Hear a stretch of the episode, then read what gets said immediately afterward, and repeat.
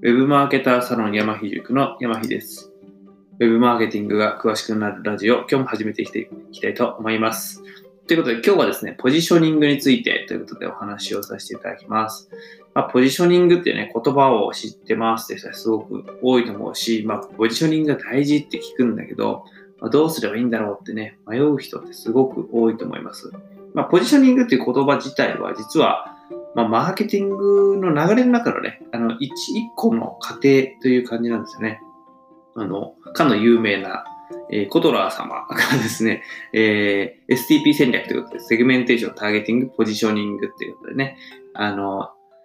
まあ、その、えーと、市場調査から始まって、で、その中での顧客セグメントを決めて、そのターゲットに対して、どういうポジションで発信をしていくのか、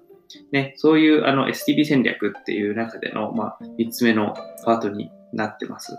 その後ね、マーケティングミックス、マーケティング戦略作っていく。そんな全体の流れがある中の1個です。まあ、これはちょっとあのアカデミックな話というか、頭の中の話という感じなんですけども、まあ、結局ですね、その商品を売るっていうところの流れを作るっていう全体があって、その全体の中で、えーポジショニングっていうのがありますよってことなんですよ。なんで逆に言うと、えっ、と、何を、えー売るんですか？っていうのが決まってない人ですね。これは個人でよくその発信をしていこうっていう中でポジショニングが大事だっていうふうに、えーね、言葉を知ってますっていう人が多いんですけども、えそもそもあなたは何か、あのーサービスとか商品とか、最終的に何を販売するんですかと。まあ、販売じゃないとするならば、何を得ようとしてるんですか？もしくは何を提供できるんですか？そこのね、最後のゴールがないと、まあ、ポジショニングをしようと思ってもですね、なかなかその、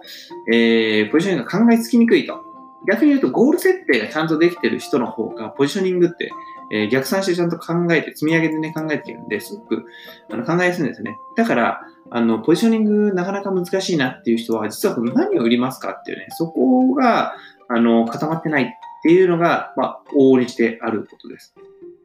ただ、まあ、あの、私もですね、じゃあ何売るのとかですね、何提供するのっていうのが最初からあったわけじゃないし、あの、まあ、やりながら、えっ、と、いろいろ発信しながら、あの、自分のポジショニングを探すっていう人も多いと思います。まあ、あの、ね、ここだってバンって決められる人もう、まあ中にいるんですけど、まああれだと思います。多くの人はやっぱりなかなかね、どうやって進めたらいいかわかんないっていうのがあると思います。なんで、えっと、まあそういうね、えっと、凡人、まあ僕、僕みたいな凡人だと思う人はですね、あの、こういうのがいいんじゃないかって、ちょっと3つポイントをお伝えしますと、えっとね、一つはね、少数に刺さればいいってことですね。まあ、そんなにこう、数多くの人に刺さるっていうことを気にしなくていいです。本当にもう一部10人とかでいいと思います。に、あの、深くね、届けられるような、そんな、あの、えっ、と、少なさでいいのかなと。で、あとは、その、今時点で競合がいないか弱いか、これはすごく大事で、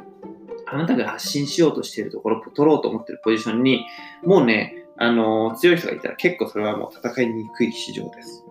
その場合は、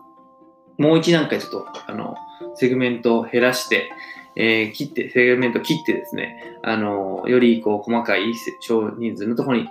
えー落とし込むみたいな感じでいいと思います。で、もう一個最後三つ目なんですけども、やっぱ将来、えー成長性があるかどうかっていうことで、その成長性のある市場に、えー飛び込むということです。えっ、と、まあ、今、どれだけ小さかろうがですね、あの、将来性があれば、えそこの先駆者としてですね、えーポジションを取っておけば、まあ、市場が大きくなるにつれてあなたの存在も大きくなっていくということになりますので、まあ、それはすごく大事かなということですね。で、3つ、まあ、1つまた復習すると、少人数に刺さればいい。で、競合がいない、弱い。将来、将来性のあ将来成長性のある市場かどうか。でこの3つがポイントかなというふうに思います。ということでね、今日はあのポジショニングということですね、簡単にね、あのご紹介をさせていただきました。まあ、こんな感じでね、あの、えーウェブマーケティングの情報発信っていうのを毎日しておりますので、まあ、ぜひですね、あの、ラジオの登録もしていただければ幸いです。あとあの、私、ウェブマーケターサロン山木塾というね、ウェブマーケティング詳しくなる、えー初心者向けのサロンとやっておりますので、気になる方、チェックしてみてください。概要欄に貼ってあります。また明日お会いしましょう。山木塾の山日でした。